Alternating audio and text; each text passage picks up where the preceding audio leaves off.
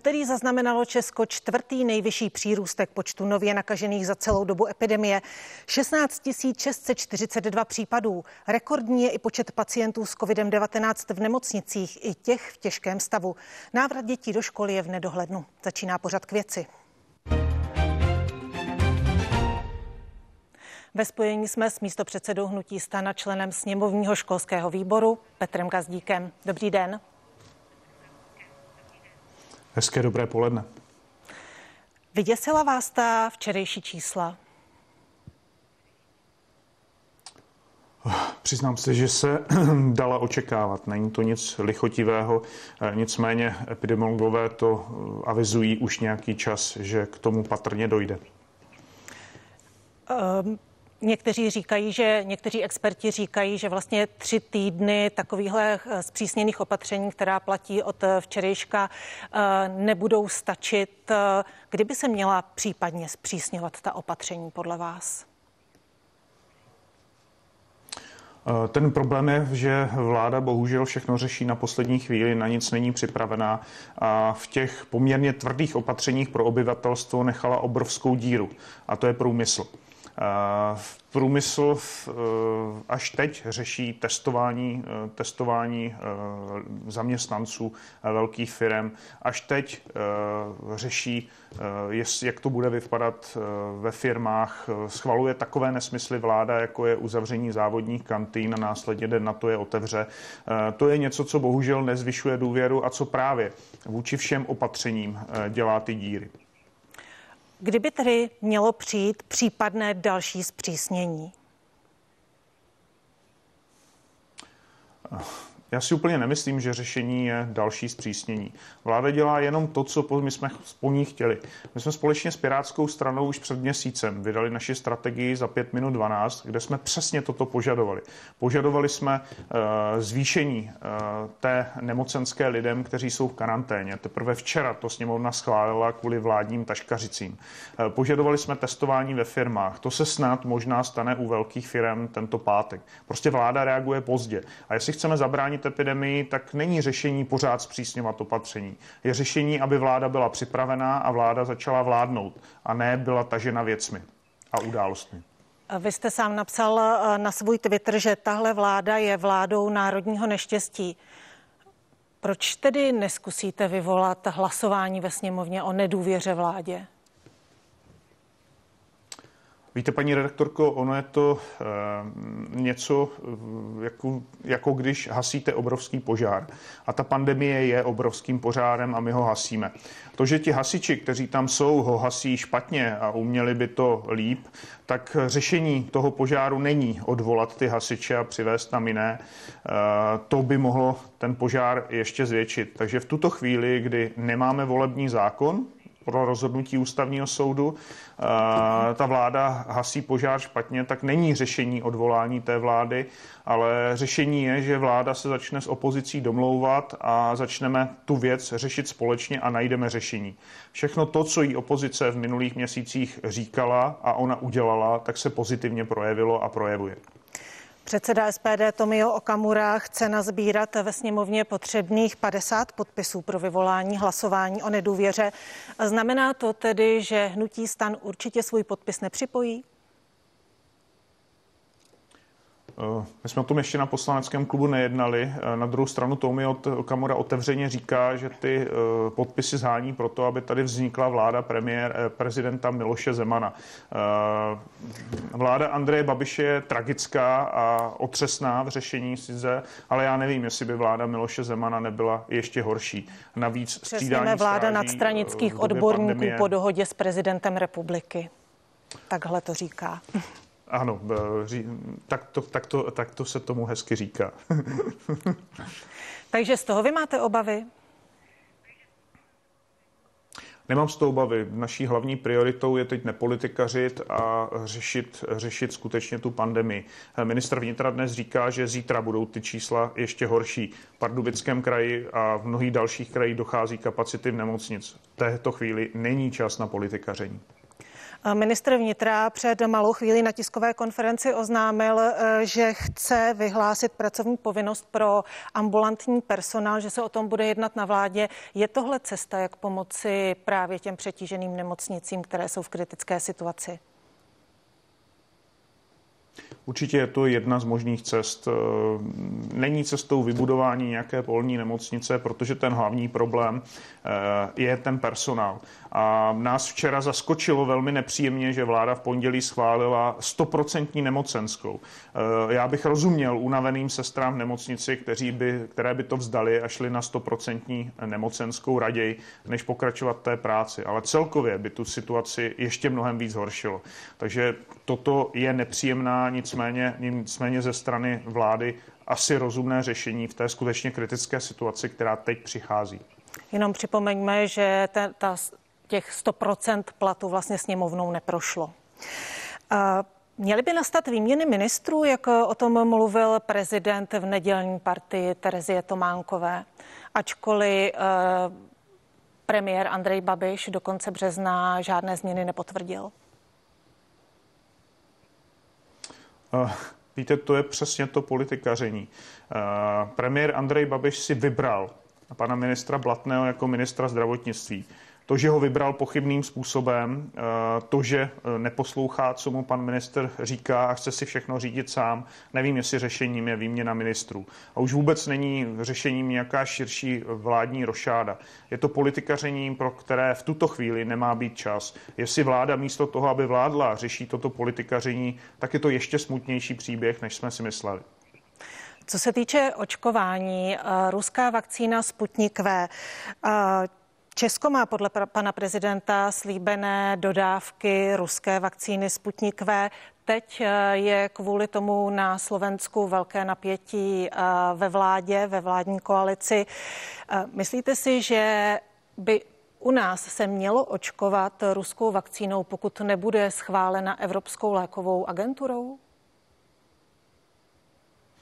Ne, u nás by, my jsme pevná země Evropské unie a měla by se u nás očkovat vakcínami, které jsou schválené Evropskou lékovou agenturou. To, že si ruská strana nepožádala o registraci Sputniku. Eh, to je zase politikům, nevím, proč to udělali, respektive neudělali.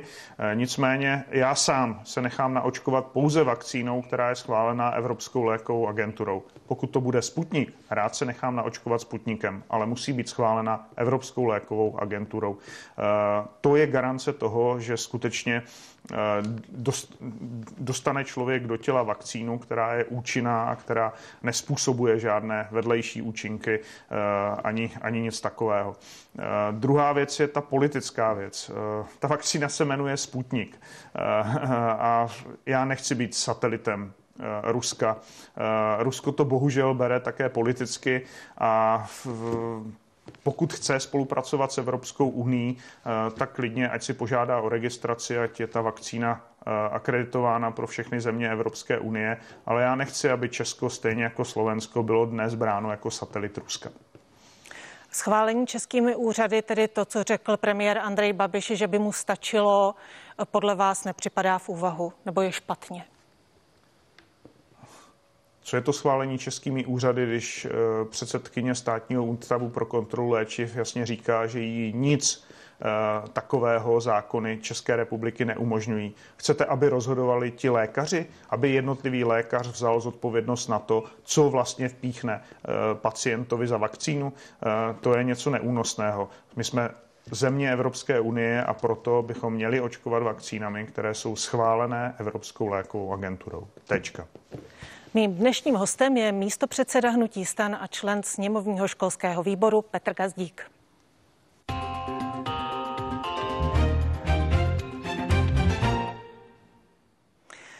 Hodně se teď mluví o očkování učitelů. Měli by v tuhle chvíli dostávat učitelé přednostně vakcínu ve chvíli, kdy se vlastně odsunul nástup do škol, kdy eh, nemocnice eh, některé nemají volná jipová lůžka, volná lůžka ARO, už ani ne ta standardní, například v tom pardubickém kraji. Eh, nemělo by se to přehodnotit? Nemělo. Ta zoufalá situace nebo to spoždění je vždycky 14 dní. Ta zoufalá situace v nemocnicích vznikla zhruba před 14 dny a teď ji budeme nějakým způsobem dobíhat a věřme, že do dalších 14 dnů se projeví ta drastická opatření, které vláda udělala. Nicméně jednou ten pokles nastane, jednou se ta křivka, eh, dej, dejš to pámu zlomí a v takovém případě to nejdůležitější, co bude, aby se vrátili děti do škol. My připravujeme děti o jejich mládí, o sociální kontakty, o vědomosti a znalosti. A to celkem znač, značným způsobem.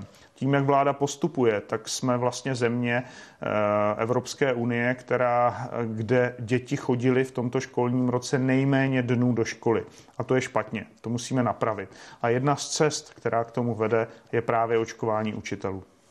Odborníci ale varují, že eh, máme očkovat podle věku právě hlavně v té současné situaci, eh, protože to bude stát spousty životů. Podle věku určitě máme očkovat a určitě eh, nemáme očkovat eh, v jednotlivých krajích tak, jak to včera naznačil eh, bývalý koordinátor očkování, pan Blahuta, že pan premiér Babiš politicky rozhoduje o tom, do kterých krajů vakcína přijde a nepřijde. To stojí životy mnohem víc.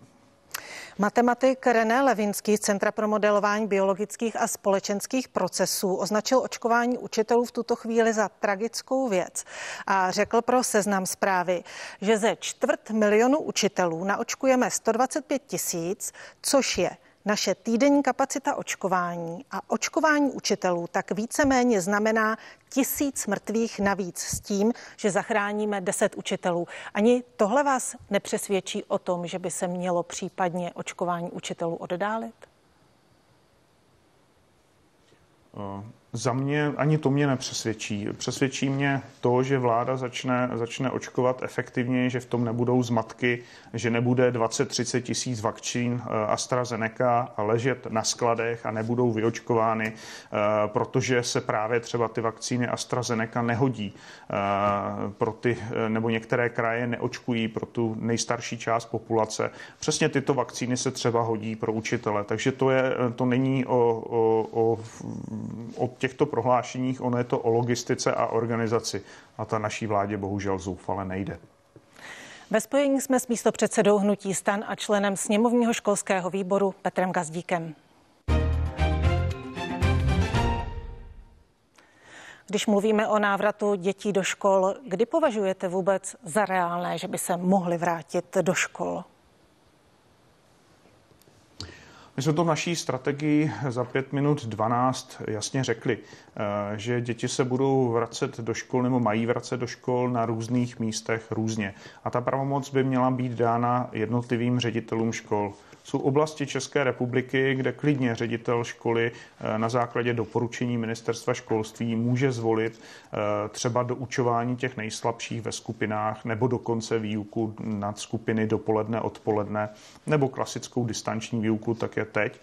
A jsou oblasti, jako je dnes třeba Sokolovsko, kde prostě by děti rozhodně jít do škol zpátky neměli, protože je to nebezpečné.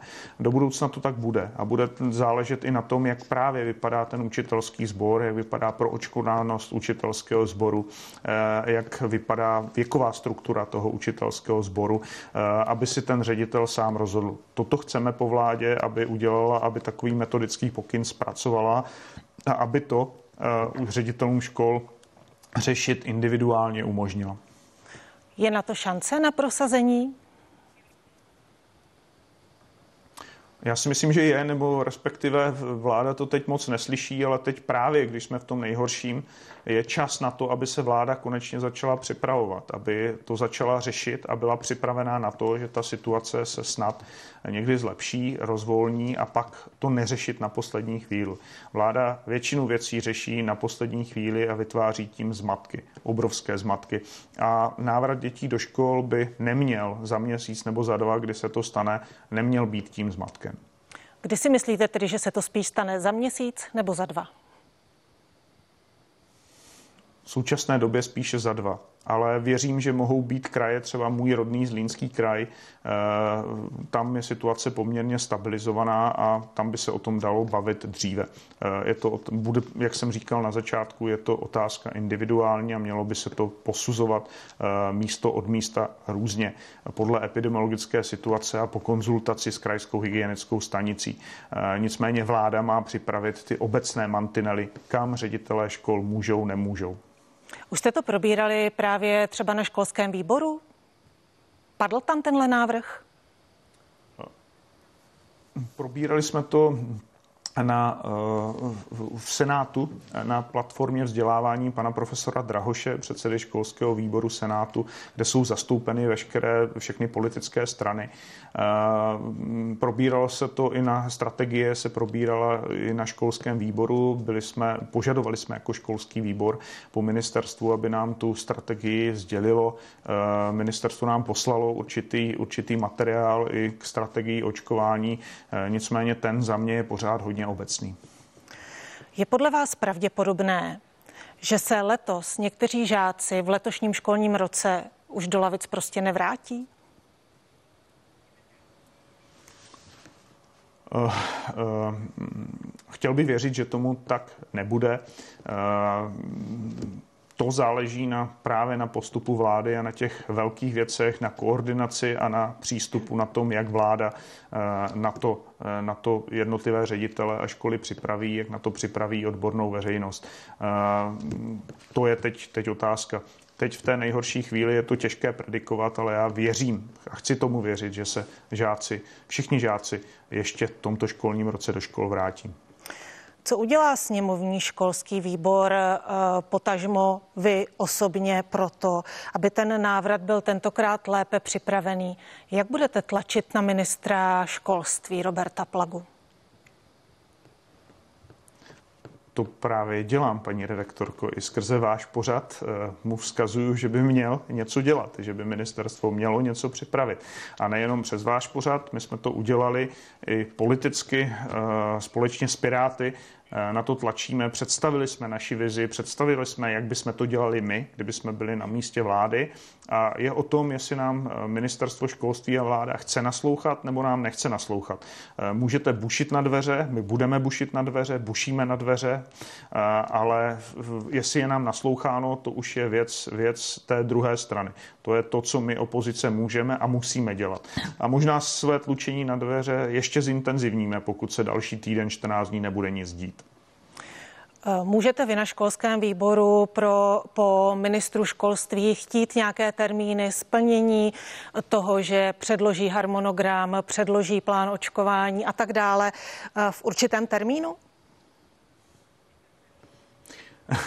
My můžeme chtít lecos, nicméně mm, eh, je otázka obyčejné lidské slušnosti, jestli to pan ministr udělá. Já věřím, že zrovna pan ministr Plaga by to udělal. Nicméně ten, ta hlavní páka na vládu, kterou sněmovna má, je možnost hlasování o nedůvěře vládě, případně odvolání vlády. A to, jak jsem naznačil, naznačil ze začátku, tak v tuto chvíli není aktuální situace. Takže eh, podle toho s námi vláda jedná, protože ví, že její odvolání teď v tuto chvíli moc nepřipadá v úvahu. Dá se tedy říct, že opozice je v tuto chvíli bez zuba? není bez zuba. Nemyslím si, že jsme bez zubí a já jsem říkal, že tlučeme na dveře a budeme tlouc dál. Máme celou řadu možností od interpelací, tiskových konferencí. Eh, když bude nejhůř, tak se půjdu přivázat před ministerstvo. Když jste mluvil o té strategii testování ve školách, říkal jste, že pan ministr Plaga nějakou strategii předložil, že to ještě není dotažené. Co by se mělo například dělat s dětmi, protože řada rodičů uh, už dala najevo, že nechce, aby jejich děti byly testovány. Co udělat s těmi dětmi, které zůstanou doma? Je potřeba nějaký plán na jejich výuku? Uh, předně. Ten hlavní problém, který vláda vytvořila, jsou ty testy. My jsme se nepoučili z rakouské chyby a, nakoupili jsme ještě v podivném výběrovém řízení e, testy, e, které nejsou zjevně příliš účinné. V Rakousku objevili 240 případů z půl milionu testovaných, takže je evidentní, že ty testy jsou, jsou, jsou neúplně kvalitní. Přitom tady máme české firmy, které nabízí testy.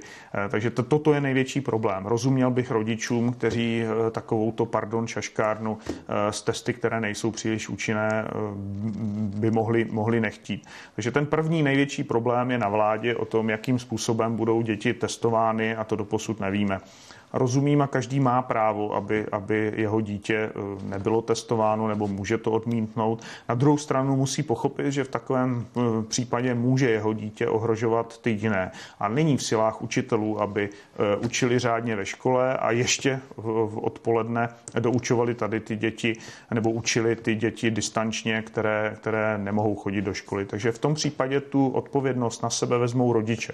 Je to stejné, jak při jakékoliv závažné události nebo závažném případu, kdy dítě nějaký čas nemůže chodit do školy, no tak pak udělá rozdílové zkoušky. E, to je, na to jsou naše školy připraveny a v případě, že rodiče nebudou testovány, no tak pak dítě udělá rozdílovou zkoušku z každého předmětu. Nevidím v tom žádný problém. Vy jste ale sám říkal, že rodiče chápete že nechtějí být testová, aby jejich Určitě. děti byly testovány testy. Eh, neměli byste to nějakým způsobem řešit, jak tyhle ty děti zapojit do eh, výuky, případně protože ty nůžky mezi jednotlivými školáky se rozevírají asi čím dál víc a tohle by k tomu ještě přispělo. Uh, rozumím, ale ta první věc je na vládě, to jsem také říkal. Uh, já jsem říkal, že bych jim rozuměl, kdyby se nechtěli zapojit do testování na základě testů, uh, které víme, že nejsou příliš účinné nebo nejsou příliš kvalitní. To musí vyřešit vláda. V případě, že ty testy budou kvalitní a budou jasně říkat, budou odhalovat skutečně epidemii, tak v tom případě jako by, já sám mám čtyři děti a určitě bych své děti v takovém případě do školy poslal. Pokud se ten rodič rozhodne převzít na sebe zodpovědnost, že jeho dítě nechce být testováno, tak ta odpovědnost spočívá v tom, že bude sám muset zajistit tomu dítěti nějaké doučování a bude muset zařídit to, že dítě následně eh, bude dělat rozdílové zkoušky. Ta situace bude jiná v každé škole, v každém typu školy. Eh, různí ředitelé budou různě vycházet vstříc takovým dětem a můžou jim pomáhat, můžou chodit v nějakých skupinkách individuálně na doučování. To je zas o tom, co jsem říkal, že to musí ministerstvo školství umožnit. Musí umožnit ředitelům škol doučování v nějakých skupinkách a bude na každé škole, jak se k tomu postaví. To nejde nařídit celostátně. Poprosím na závěr ještě krátkou odpověď. Měly by se krátit letní prázdniny dětem? Nemyslím si, že by se měly krátit letní prázdniny, ale mělo by dětem právě třeba z těch rodin, které z různých důvodů, ať netestování, nebo z toho, že zaostávají, nebo jsou sociálně slabé, eh, mělo by jim být umožněno nějaké kurzy, kde eh, jim, jim bude ta částečně výuka nahrazena. Eh, to už zas by mělo být o strategii ministerstva školství, kterou by mělo vymýšlet už teď. V červnu bude pozdě. Mým hostem byl místo předseda hnutí stan a člen sněmovního školského výboru Petr Gazdík. Díky za to. Já děkuji za pozvání a přeju hezký den. Dnešní pořad k věci končí. Hezký den.